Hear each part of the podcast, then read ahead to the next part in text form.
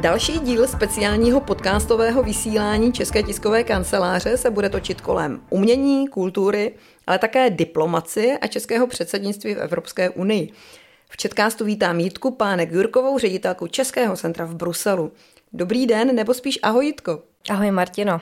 Já se jmenuji Martina Vašičková a dnešním četkástem vás budu provázet a hned na úvod říkám, že se s Jitkou známe už pár let, takže si budeme tykat. E, Jitko, pojďme k tomu předsednictví rovnou a hned. Budou si lidé pamatovat nadcházející české předsednictví kvůli nebo díky nějaké kulturní akci, která ho bude provázet, protože upřímně e, z prvního našeho předsednictví si většina lidí pamatuje hlavně plastiku Eh, Davida Černého a Krištofa Kentery, Entropu a ne úplně v dobrém eh, světle. Tak jak to bude letos? Já samozřejmě doufám, že si to budou pamatovat kvůli nebo díky, jak říkáš, kultuře, protože se těším na to, že ta česká kulturní stopa tady bude nepřehlédnutelná a já věřím, že fakt v dobrém slova smyslu a že možná, možná letos ani není potřeba uh, kontroverzí, aby jsme na sebe upozornili. My se moc těšíme už na tu zahajovací akci, což bude běh. To je docela vlastně netradiční forma pro předsednickou akci, ale v Bruselu je překvapivě velmi známá jedna česká figura. A možná, že byste si mysleli, že to je Václav Havel nebo že to je Milan Kundera, ale je to Emil Zátopek. Emil Zátopek tady má velikou fanouškovskou základnu. Vychází tu i běžecký magazín, skutečně jako významný, nejenom belgický, ale vychází ve Francii a v Nizozemsku, jestli se nepletu, který se jmenuje přímo Zátopek. A je to velké běžecké téma, nebo ten magazín se e, týká celé běžecké komunity belgické. A zároveň Emil Zátopek tady v roce 1954 zaběhnul světový rekord na 10 kilometrů. Takže jsme se rozhodli tuhle jeho známost v Bruselu využít a e, spolu se stálým zastoupením e, České republiky při EU a s Českým olympijským výborem a taky s tímto magazínem Zátopek s řadou dalších partnerů, včetně Czech Turismu, pořádáme vlastně takové předání předsednické štafety mezi Francií, která nám předchází, a Českou republikou formou běhu pro diplomaty i širokou veřejnost, takže se těšíme, že to tak jako pěkně, myslím, spojí tyto dvě komunity, které se ne vždycky úplně potkávají, natož v tomto neformálním prostředí. A vlastně 2. července na tom stadionu Tří Lip, tady v Bruselu, který vlastně by pořád stejně, jako když tady Emil Zátopek běžel v těch 50. letech, tak Eh, zaběhneme k poctě manželů Zátopkových a zároveň k oslavě předání francouzsko-českého uh, předsednictví. Třeba z toho bude nějaký nový světový rekord. No, uvidíme, jakou mají diplomati formu, to je, to je, to je zajímavá představa. Uh, zároveň ale samozřejmě tímhle nekončíme. Hm, ta entropa možná trochu jakoby evokuje vizuální věci, které samozřejmě budou tady taky. Za nás eh, se moc těšíme na to, že celý červenec budou hned u Berlemontu, to znamená u toho sídla Evropské komise, které vždycky vidíte ve zprávách, vlád krásné velkoformátové prapory zpracované českými a evropskými umělci. Eh, čeští umělci budou vlastně pracovat s motivem české vlajky, co pro ně dneska emočně znamená, s trikolorou, takže to je taková výrazná vizuální intervence do veřejného prostoru, která věřím, že jako vlastně ji nikdo nebude moct minout.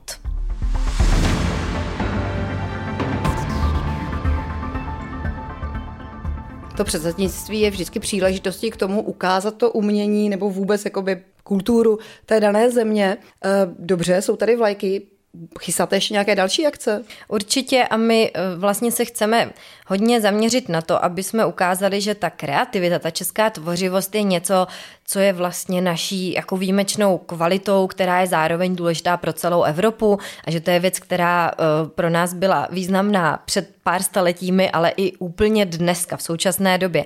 A že kreativita je nejenom základní jakoby umělecká věc, ale věc, která se překlápí do našich každodenních životů. Takže budeme mít třeba fakt pěk, jako pěknou akci k umělé inteligenci.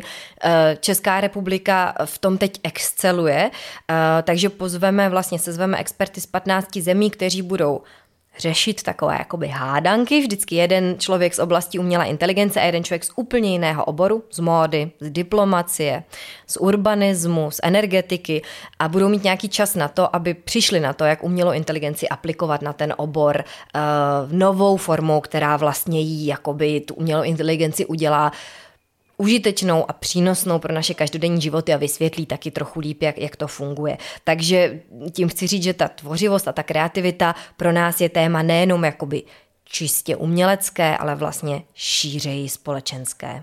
Takže česká vynalézavost, tvořivost, humor možná, všechno tohle se uh, projeví i během toho těch šesti měsíců předsednictví. A chystáte třeba nějaké, jako České centrum je třeba pověstné, Czech Street Party, se tady vždycky organizovalo nějaké venkovní akce? Tohle to musím nechat na stálem zastoupení, které jednu takovou ambici má, ale myslím, že to spíše budou komentovat oni. Za nás v tom veřejném prostoru to zahájení předsednictví, o kterém jsem mluvila, zátopek a vlajky, bude vlastně jako, jako těžiště venkovních aktivit. Takže takový to tradiční, že někdo vyzdobí tu budovu uh, rady, tak do toho vy zatím... My, my s tím vlastně mluvíte. nemáme příliš mnoho společného. Tohle dělá Národní galerie s úřadem vlády a budou vědět více oni. Uh-huh. Promítne se do těch vašich kulturních akcí i nějak téma války na Ukrajině, protože ono to přece jenom bude asi stěžení eh, téma předsednictví pokud ano, tak jak? Určitě, moc děkuji za tuhle otázku, ta je důležitá. My jsme samozřejmě jako Česká centra, celá síť začali s tématem Ukrajiny pracovat okamžitě, protože si uvědomujeme, že ten symbolický prostor, který tady máme, je důležitý a máme zodpovědnost za toho využít. Já jsem sama hned na začátku eh, těch našich aktivit už teď na jaře přemýšlela, jak to udělat, protože Nechtěli jsme dělat něco, co by bylo třeba samotným Ukrajincům proti srsti nebo co by vnímali jinak. Nechtěli jsme být necitliví k jejich situaci. Proto jsme zvolili strategii, kterou, myslím, budeme fakt nadále aplikovat.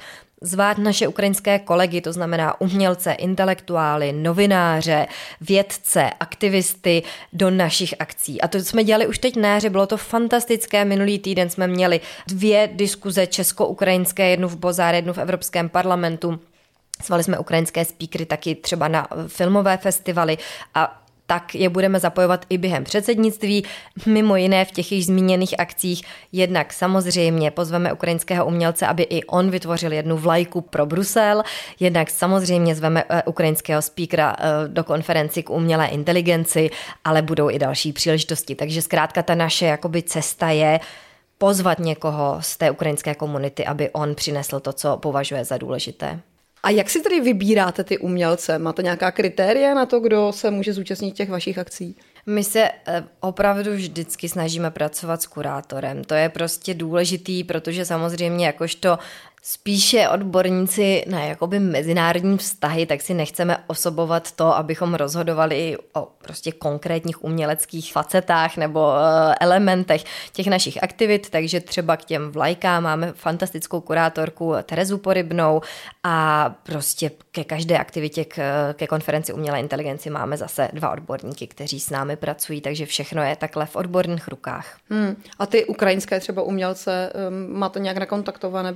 My máme a to bych jako ráda vlastně, aby zaznělo. Ukrajina má svůj fantastický kulturní institut, Ukrainian uh, Institute, kteří vznikli v roce 2019 a dělají, uh, no oni jsou zatím jenom v Kijevě, tím jak vznikli těsně před covidem, tak myslím, že se jakoby nestihli rozšířit ještě na ten network, eh, vlastně to docela nový počin, ale jsou opravdu výborně skontaktovaní a znetworkovaní všude, dělají to podle mě opravdu velmi profesionálně, pro mě to je jeden z pěkných příkladů profesionální kulturní diplomacie, tak, jak je potřeba a s těmi jsme v častém kontaktu. Mm-hmm. Pojďme ještě teda k té české kultuře. Jak těžké je přibližovat tady tomu multikulturnímu a multilingvnímu Bruselu českou kulturu. A protože Brusel, že jo, nejsou jenom belgičané, ale je to celá ta eh, evropská komunita, mezinárodní komunita, která tady jako žije. Jak je to těžké? Tak eh, pro tu takzvanou bruselskou bublinu nebo bruselskou komunitu to je trošku jiná situace než Belgie jako taková, protože samozřejmě přímo v evropských institucích je to povědomí vlastně navzájem o sobě docela vysoké. My teďka během toho předsednictví budeme pracovat s tímto cílovým publikem netypicky hodně, ale jinak eh, vlastně pořádáme v rámci evropských institucí několik málo akcí ročně, které jsou přesně definované. Děláme třeba eh, jeden svět v Bruselu, což je akce, která je zaměřená na jakoby advokaci důležitých eh, hodnotových vlastně a společenských témat, která má posilovat taky mimo jiné lidskoprávní zaměření české zahraniční politiky. To je samozřejmě vzniká ve spolupráci se stálým zastoupením České republiky při EU.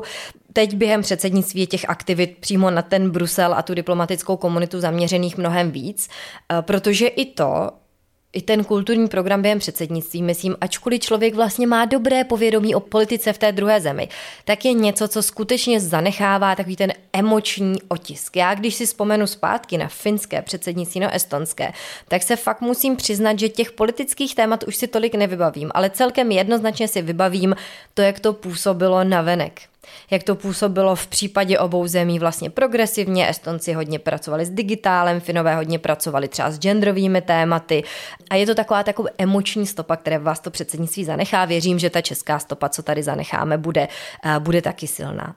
Druhá ta cílová skupina, na kterou se ptáš, je Belgie jako taková. A to je velmi vlastně komplexní věc, na kterou by se dalo odpovídat dlouho.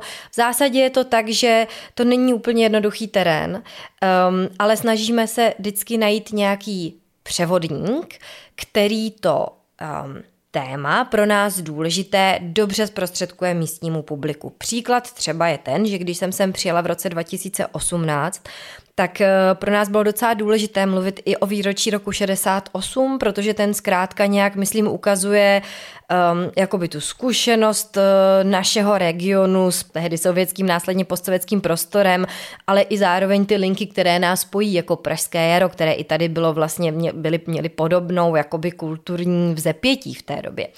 Takže jsme si vybrali Josefa Koudelku a jeho výstavu um, Okupace a vystavili jsme ho tady v výstavní, výstavní síni Botanik, což bylo fantastické, protože Koudelka je vlastně docela známý v místním prostoru, v tom frankofonním, tím, jak on žije v Paříži.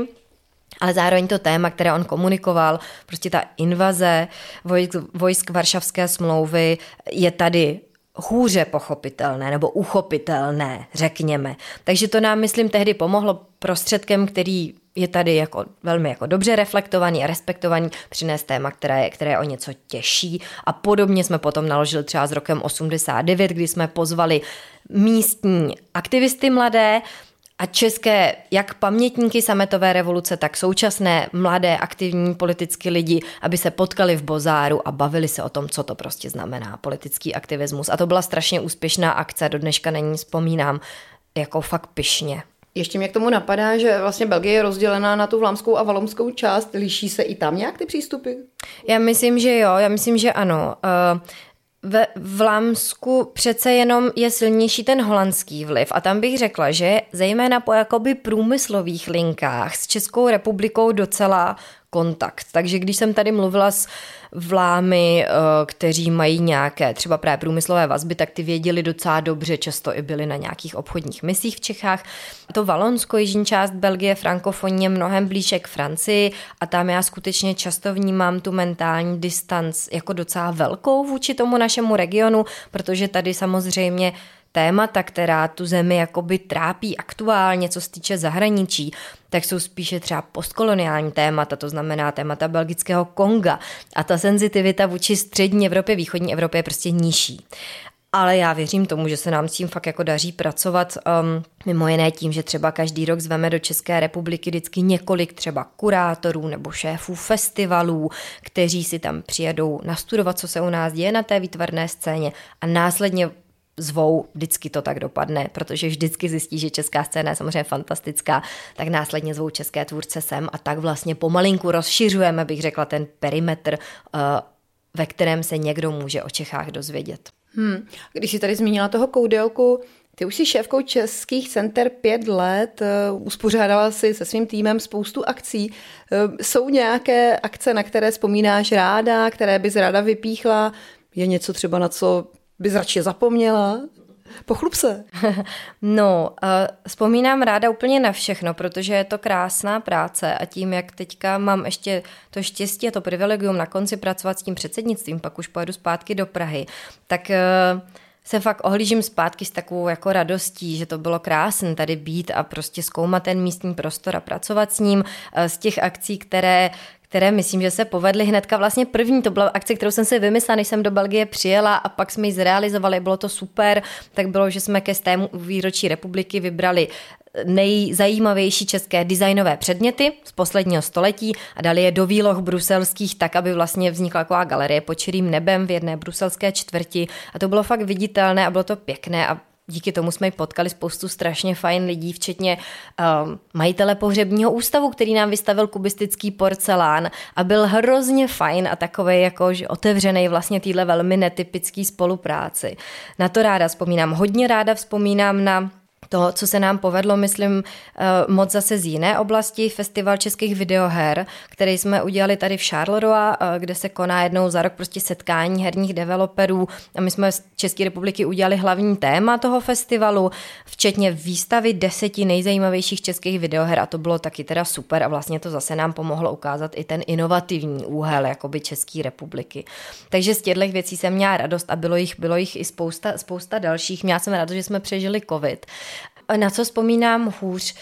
Na covid samozřejmě, to bylo takový to období, kdy jsme ztratili kontakt s naším publikem a uh, ačkoliv jsme se hned s celou sítí českých center vrhli do tvorby online formátu. Třeba jsme, myslím, udělali hezkou takovou jako tour po stavbách Adolfa Lose v onlineu a to bylo pěkný a myslím, že to mělo úspěch. Tak prostě, když nevidíte ty lidi a neslyšíte zpětnou vazbu, ať už dobrou nebo špatnou, tak se vám stýská po tom publiku. Hmm. Ke covidu se ještě dostaneme. Eh, ještě mě napadá k těm akcím, které jsem tady taky měla teda eh, šanci zažít, třeba móda. Eh, nechceš o tomhle třeba něco říct? Protože to si myslím, že ta česká moda, ty eh, fashion weekendy, co si tady dělala, byly taky jakoby eh, něčím výjimečné.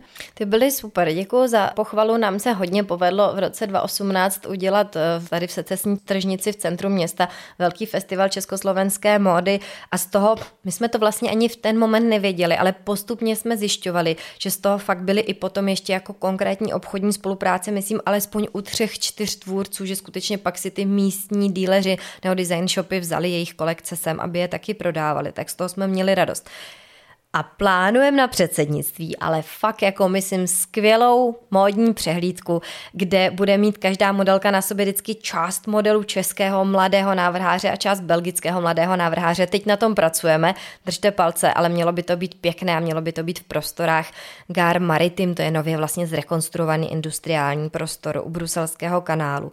Ale zrovna u té módy to je myslím do, dobré téma, protože to je terén, který byl velmi složitý. Belgie má právem velké sebevědomí na tomhle tom poli, protože odsud prostě pochází celá řada fantasticky slavných a úžasných návrhářů, včetně Maison Marta Margiela, Hydra Ackermann a tak dále a tak dále.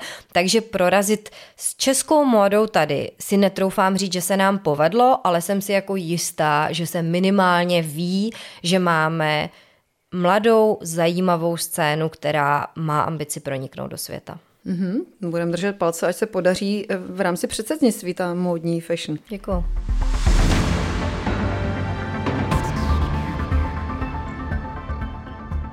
Jiko, ty jsi také autorkou úspěšné podcastové série s názvem Jazzman versus špioni umění jako tajná zbraň mezinárodní politiky. Prozrať nám, o čem jsou ty tvoje podcasty. Děkuji za otázku. Za to mohl tak trochu ten covid. Eh, když jsme museli zavřít vlastně všechny veřejné akce, a tady v Belgii vzhledem k tomu dramatickému nástupu covidu to bylo nemilosrdné a dlouhé, tak nám vznikly uh, netypicky prázdné večery, které jsem se rozhodla využít k tomu, uh, že se, což normálně samozřejmě neděláme, ale že se obrátíme domů do České republiky a trochu víc budeme povídat o tom, co to kulturní diplomacie je. Já mám takovou jako druhou nohu, výzkumnou, um, mám doktorát s témat, která se, jsou spjatá s kulturní diplomací a na spoustě příkladů je vidět, že je hodně důležité, aby i lidi u nás doma jakoby věděli o tom, jak Českou republiku reprezentujeme, byli schopni se do té diskuze nějak zapojit, mohli říct pozitivní nebo negativní zpětnou vazbu k tomu, co se děje venku. A ten podcast měl vlastně tady k tomu posloužit, takže v pěti dílech jsme představili takovou, jako bylo to ve spolupráci s Fakultou sociálních věd a Institutem mezinárodních vztahů, tak to bylo skvělý. A vlastně v pěti dílech jsme představili jednak jako tu logiku zatím, proč pracovat s uměním a s kulturou a s přízněnými tématy v rámci zahraniční politiky. A taky jsme se bavili o úplně současných věcech, o české kulturní diplomaci, od prostě Expa v 58. v Bruselu až po dnešní, o současných trendech.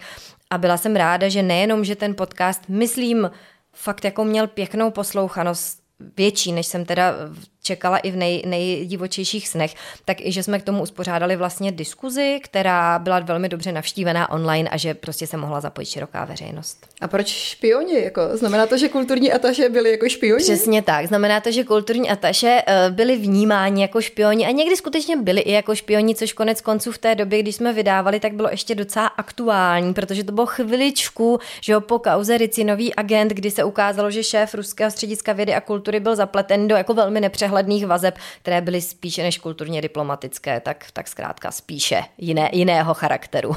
No a jakou roli hrají dnes umělci v diplomaci a mění se to třeba nějak v průběhu let? Jo, ano, mění, mění. Hlavně eh, prostě po druhé světové válce bylo jednoznačně řečeno, zejména ze strany Německa z pochopitelných důvodů, že umění nemá být jakoby nějak cynicky využívaným nástrojem zahraniční politiky. To znamená, zatímco za druhé světové války vysloveně Německo využívalo svůj opravdu že fantastickou teda kulturní scénu k tomu, aby odvrátilo pozornost od těch hrůz, co se páchaly um, po celé Evropě, tak uh, tohle vlastně mělo být odděleno, proto taky třeba Česká centra nejsou součástí přímo Ministerstva zahraničních věcí, ale jsou příspěvkovou organizací a to je ten princip, který má jakoby mimo jiné umožnit jistou, řekněme, alespoň polo nezávislost na momentálním politickém směřování.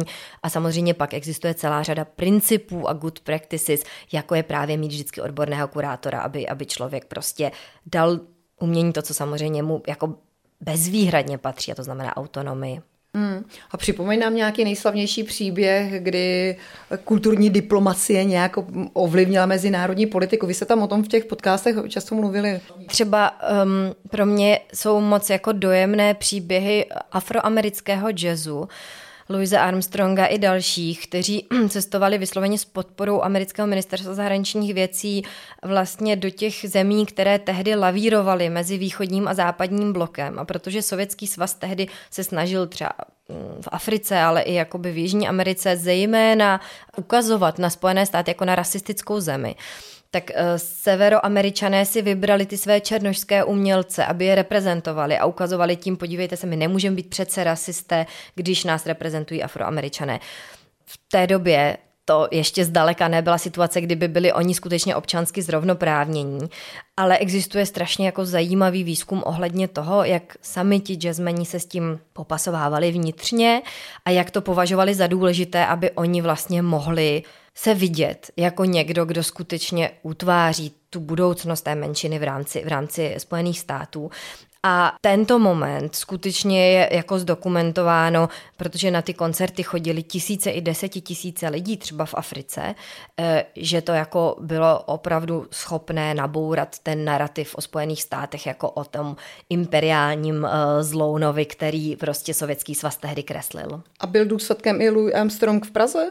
Byl, ale teda tady to už je eh, jakoby detail, nějaký výzkum, ale myslím, že on v Praze už nebyl s podporou ministerstva zahraničních věcí. Uh-huh, Pojďme zpátky ještě k tomu covidu. Jak tu kulturní diplomaci ovlivnila pandemie covidu-19?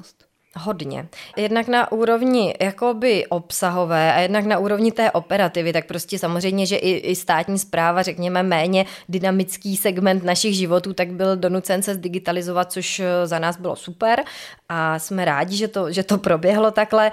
Eh, co se týče obsahu, tak to byl zajímavý moment, protože najednou, jak myslím, jsme všichni řešili takové otázky jako existenciálnější než normálně v kulturní diplomaci, tak jsme samozřejmě tohle téma eh, vnesli i do těch našich aktivit zde v Bruselu, takže úplným příkladem že prostě nemáte jakoby náladu, že jo, v tu chvíli úplně na jako moc veselý věci, když nevíte, co se děje. Takže my jsme hned na začátku udělali akci, kdy Česká krajanská komunita tady spolu s ambasádou šila roušky podle takového funkčního a zároveň moc hezkého návrhu české designérky Báry Procházkový a darovali jsme je místním uh, institucím potřebným a to mělo teda, myslím, jako hezký ohlas, že vlastně Někdy, že v Bruselu se to trochu tak vnímá, že ty expati to město jenom jako vytěžují a nic sem nepřináší, tak myslím, že jsme to trochu mohli zvrátit. A potom jsme třeba v létě uh, přinesli citáty českých humanistů, Čapka, Masaryka, Patočky, do veřejného prostoru v Bruselu, pověsili jsme je tady na ambasádu, na stálý zastoupení, na moravskou reprezentaci, ale prostě taky na lípu u Evropského parlamentu ve spolupráci s paní komisařkou Jourovou a tak dále a tak dále. A tím jsme, myslím, trochu přinesli jakoby opravdu ty tradice toho silného českého humanismu, který je tak jako univerzálně srozumitelný před oči týdle lehce v tu chvíli, bych řekla, zdeprimovaný belgický populace. A já si také, já jsem četla také nějaké ohlasy na ty vaše eh, covidové akce. Myslím si, že to mělo jako úspěch nejenom jakoby tady místní, ale bylo to, mělo to ohlasy v českých médiích. No. Um, ještě teda k těm podcastům, budeš v těch podcastech pokračovat? No, teď, abych tak řekla, ne, že bychom neměli co dělat do konce roku, ale přece jenom si trochu hraju s myšlenkou, že bychom udělali poslední jeden bonusový díl, který by odhaloval zákulisí eh, příprav těch kulturních akcí během předsednictví. Tak eh, jestli nám zbyde chviličku, pár hodin práce, jak to rádi pro, pro diváky připravíme. No a jinak eh, myslím, že tahle podcastová kapitola bude uzavřená, ale téma kulturní diplomacie určitě ne.